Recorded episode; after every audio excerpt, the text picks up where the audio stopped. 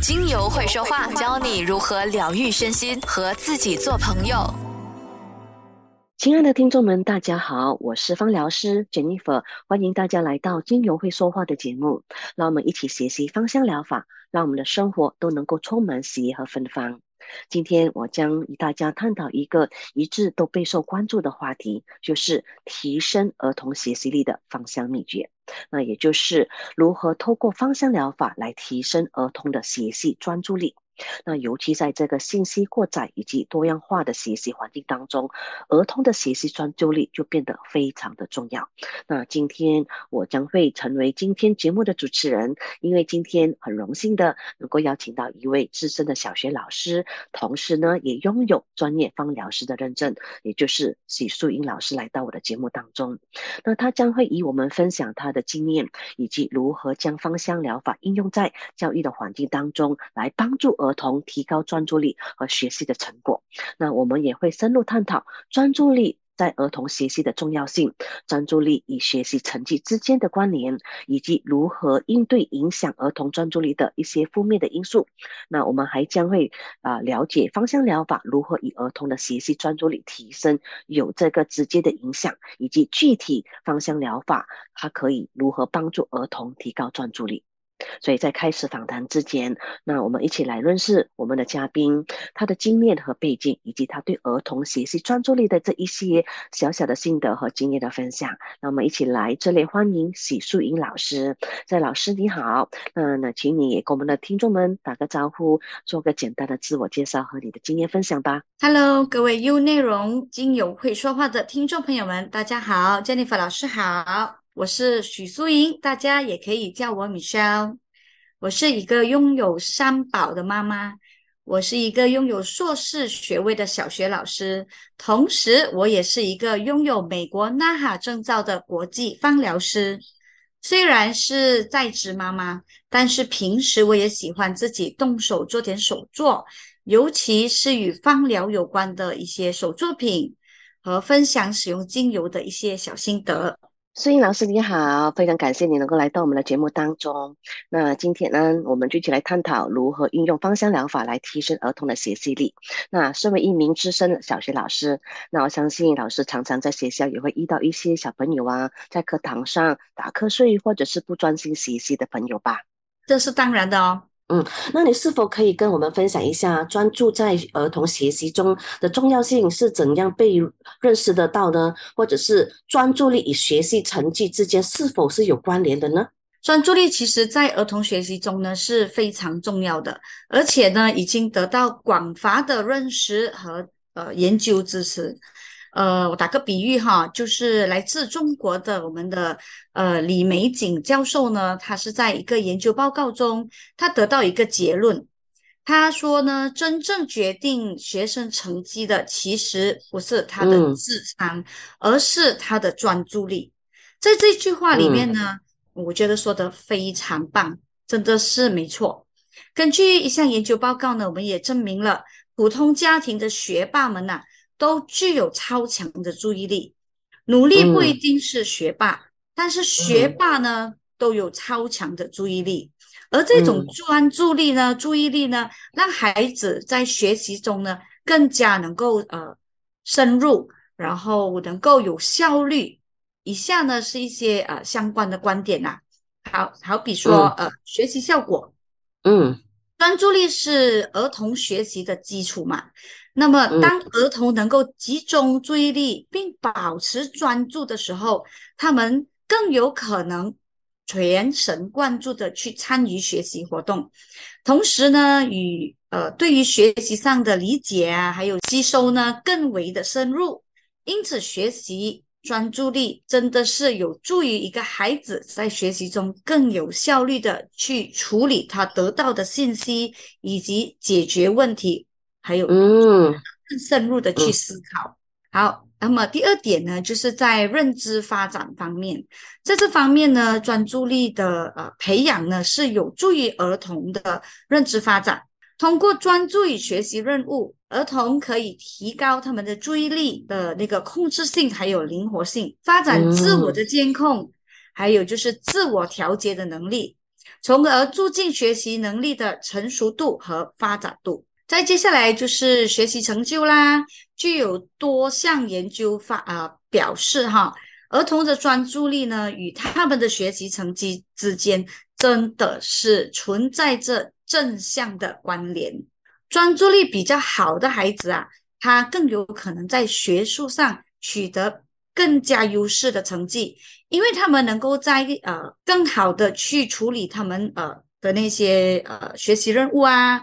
能够呢持久力更长，对应的挑战呢也能够呃一一的去克服。嗯，有道理。好，嗯嗯，对对，在自我调节的方面呢，专注力能够呃培养一个孩子啊发展自我调节能力。当他们能够自我管辖、自我控制的去呃专注的时候，他们更加可以。或者是我们说更加可以更好的去对应学习环境中的干扰，还有一些的诱惑，这样子呢就能够更好的规划去安排好自己的学习时间呢，嗯嗯，并且呢能够更好的管理自己的学习目标，还有学习动机，嗯，好，尽管呢专注力还有学习之间存在着息息相关的关系，但是必须注意的就是。学习成绩的影响因素是呃比较多样化的，专注力呢只是其中之一啦。其他的因素就是包括呃孩子的学习策略啊，呃老师们的教学质量啊，家庭环境等等，都对孩子的学习成绩呢呃有着一些影响啦。此外，儿童的那个学习能力，还有他呃个体的那个差别，也会影响专注力。还有就是学习之间的一些关系啦。原来，那呃，除此之外，还有哪些因素会对儿童的专注力产生负面的影响呢？比如说，如何应对这一些啊，这一些所谓的挑战啊之类的，给老师可以分享一下吗？呃，我觉得说一个孩子呢，只要他对某一个事情呢，他产生呃兴趣，产生注意力，那么他就会去观察他，就会去研究他。并且呢，能够把它放入脑里面，然后就会进一步的发展。如果没有注意力的话，那么接下来的那些所谓的观察力、记忆力、思维力、想象力以及等等的，呃，那些呃，比如说更重要的就是创造力嘛，创造力都没有办法带出来了。因此可以说，注意力不但是智力的起点，它也是所有能力的起源。也可以说是孩子注意力放在哪里，那么他的未来成就就会在哪里。对，好，呃，那么有几个因素呢，可能对孩子的专注力呢会产生一些负面的影响啦。呃，以下呢就是一些啊我们常见的一些挑战，还有就是一些建议方法哈。比如是在一个能够让孩子分心的环境，比如说那个周围是很多噪音的。或者是很多干扰物，那么就会让孩子呢，呃，分散他们的注意力。为了应付这个问题呢，啊，妈妈可以创建一些安静啊，或者是让他们的那个呃学习环境呢，更加减少那个干扰的来源。嗯，比如说就设计一个房间，或者是一个应该适合，或者是说让孩子能够有专注力的一个书桌。一个书法，嗯，让他们更能够专注的去学习。嗯，那么接下来就是呃缺乏兴趣啦，或者是缺乏动力。如果一个孩子呢，他对这些都呃不感兴趣，或者他觉得说学习对他来说没有意义，他们可能就会因此而失去兴趣。给，那么失去兴趣的同时，就会缺乏专注力了。在学习中呢，我们尽量啦，尽量呃。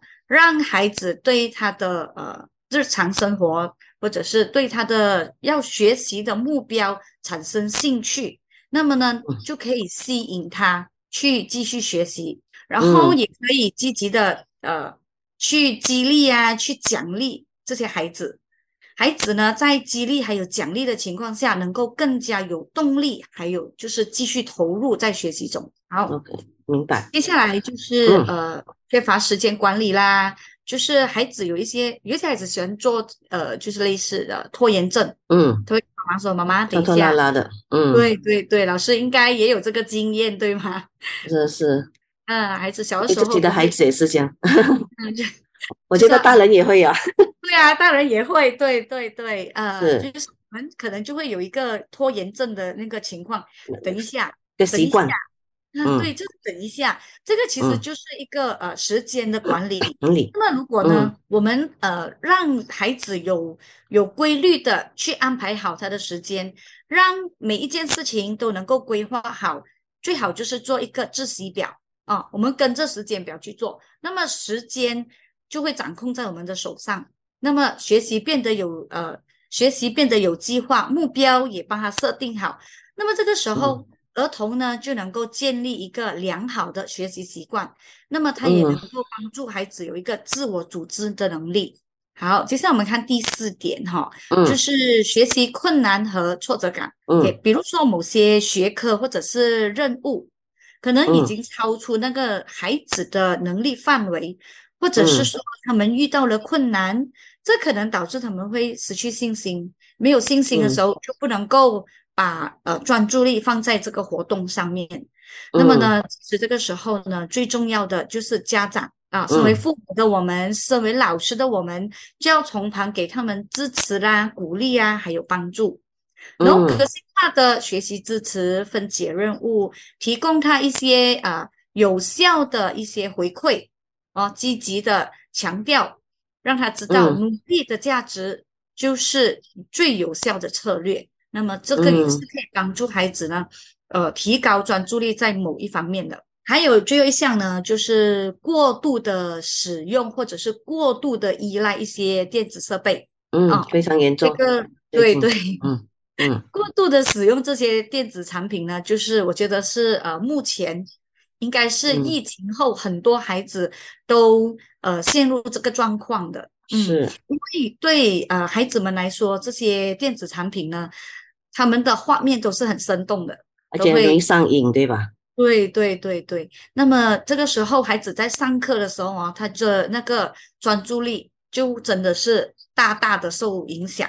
那么在这个嗯时候呢，妈妈可能可以就是限制孩子使用电子设备的时间，然后多鼓励孩子啊到呃户外去进行一些呃活动，比如说打打球啊、跑跑步啊，或者是阅读一些呃纸质的书籍啦，看一些、小说啊、漫画啊、绘本啊、报纸啊，OK，就是不要用呃电子设备来看书，嗯，就是嗯手嗯拿着书本的，这样子呢也会嗯。帮助孩子呢促进那个专注力的发展。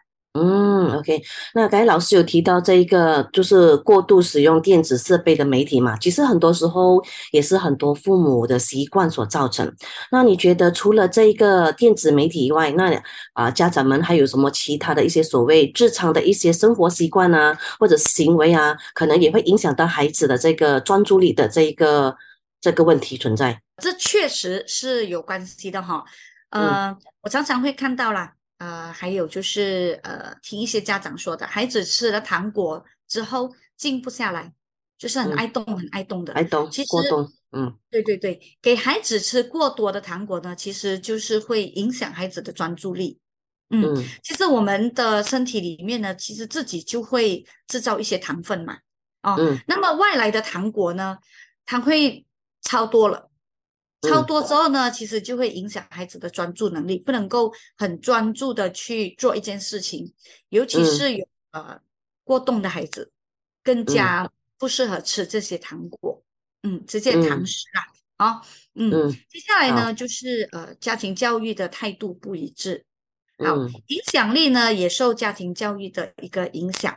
嗯，嗯。家庭成员呢，如果经常出现教育态度不一致，比如说妈妈允许，爸爸说不可以；妈妈不允许，爸爸说可以。爸爸可可以？好，对，好比就是呃，妈妈说不可以看手机，爸爸就说没事啦，看一会儿，小爷是，嗯，不要紧，嗯没没事没事，一下子就好了哈。这嗯样子呢，就会让孩子经常呢处于一个无所适从的一个状态啊。到底我要听谁的？嗯那么这个时候他就不能够定下来，然嗯后没有定性那。我们所谓的他就没有定性，然后呢，他就会看人的脸色去行事，从而呢就影响他的行为习惯，对于嗯注意力呢也是会产生一定的影响啦。再来就是呃第三点哈，我们就是家里过多的玩具。嗯，是。诶，其实过多的玩具也是不好的哦。嗯，嗯有些家长呢会买很多很多的玩具给孩子，因为我们说呃不要玩手机吗，不要玩电子产品，这样我就买很多玩具给他咯。经嗯常在孩子的面前呢，呃，摆着一大堆的玩具，一大堆的书籍啊、那些书嗯籍啊，这种行为呢也会让孩子呢无法专注。嗯，他不知嗯道要往哪个方向去，到底我要玩的是呃要考嗯。耐心的玩具啊，还是要考专注力的呃游戏啊，还是什么？他没有一个方向，所以呢，嗯。呃，就不能够形成他们的呃持续持续性，持续性就不嗯能够啊、呃产生了。这样子没有持续性的话，也会导致孩子的注意力被分散了。嗯，嗯嗯对于一个小朋友来说呢，应该一次只为他们提供一种玩具啊。嗯，对于大的小朋友来说，可以让他们经常呃大声的朗读。我们都发现很多人现在都变成低头族，很少会拿着那个书本来来阅读，对不对啊？其是实可以让他们拿书本大声的朗读，或者是一个字、嗯一个字、一个句子、一个句子的这样子来读。这个呢是一种呃多感觉整合的一种训练啦。啊，孩子呢嗯必须啊保持高度的注意力呢，才能够完成这个任务。啊，从这个小小的一些朗读的那个活动里面呢，就可以培养孩子的专注力了。哇，原来我们平常的这些日常的生活当中，这些小小的细节，或者是父母的一些行为，都对我们的孩子的这个学习力，或者是他们的专注力，这么那么大的影响哦。所以我们也常常也听见他们讲那么的一句话，就是说，教育就是一种习惯的养成。那么孩子的学习习惯呢，是从某种程度上是会决定他的学习成绩以及他的进步空间。但是呢，我们又不能够完全靠孩子的自觉。所以父母的引导是还是非常的重要的。好，老师，那我们很多家长啊，其实尤其是身为父母的我们，都一向来都很注重培养孩子的专注力啊、记忆力等等，因为我们都知道记忆力啊、专注力还有他们的观察力，都是孩子未来学习以及提高智力的一个重要的能力嘛。那对孩子的将来也是有很大的帮助的。所以接下来我们就来聊聊，那平时你是都是如何建议家长们呢，在他们的日常生活当中，应该要需要注意一些什么样的一些习惯的改变，或者是如何帮助孩子来养成他们良好的这些学习习惯，并且呢，有助于提升孩子的专注力的。那呢，请老师分享。嗯，好好，我可以借给大家一些呃建议啦，作为参考哈。好，首嗯先呢，我们可以让孩子呢，呃，一个呃规定的时间，或者是限制他在一个时间里面完成某一些任务，或者我们啊、呃可以说是一个 deadline 啊、给他嗯一个 deadline，给他一个期限去完成嗯。他的任务。嗯。因为呢，我嗯们可以说呢，deadline 呢是第一生产力。啊，嗯。在我们人类哈，我们的人紧张的时候，紧张状态之下呢，身体呢就会自然的会大量的分泌出一种叫做应急激素。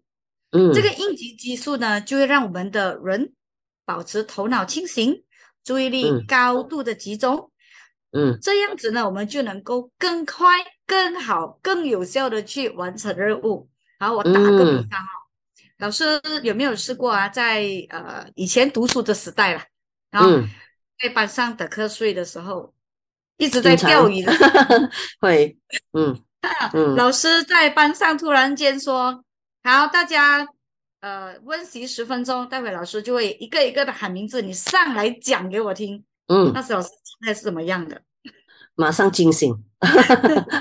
这个这个马上惊醒、马上精神起来的这个动作呢，其实就是我们呃身体里面紧张状态呃下分分泌出来的这个一种激激素。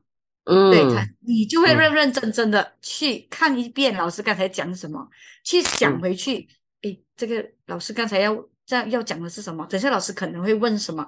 这个时候你就会瞬间会有一个、呃警惕专。注力的存在，嗯，专注力。嗯好因此呢，就可以提高孩子的呃注意力，这个是非常有效的。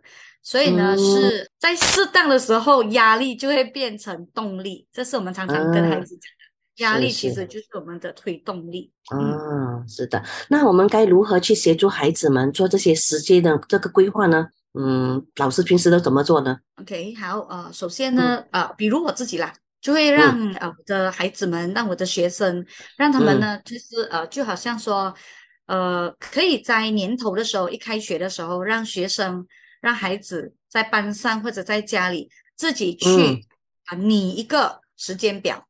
嗯小的孩子呢，我们必须要啊引导他去 guide 他。嗯那么比较高大的孩比较高年级的孩子啦，那么就可以让他自己去规划，嗯，因为他知道自己要做什么了嘛。啊，现在要上课，放学回家要吃饭、冲凉、做功课，上学习班、上补习班、上兴趣班等等。什么时候他嗯要休息？什么时候呃要玩手机的时间？什么时候上嗯床睡觉？这些呢，大的孩子能够自己做规划，那么小的朋友、小的孩子呢，我们必须要从旁协助他。那么，嗯呃，这个计划表或者是这个时间表必须是简明的、简易、简单、容易明白、容易看。嗯，比如嗯说什么时间该做什么就好了，嗯简单就好了啊。嗯然后呢，呃，我们必须要督促孩子去嗯很严厉的督促孩子去执行这个计划。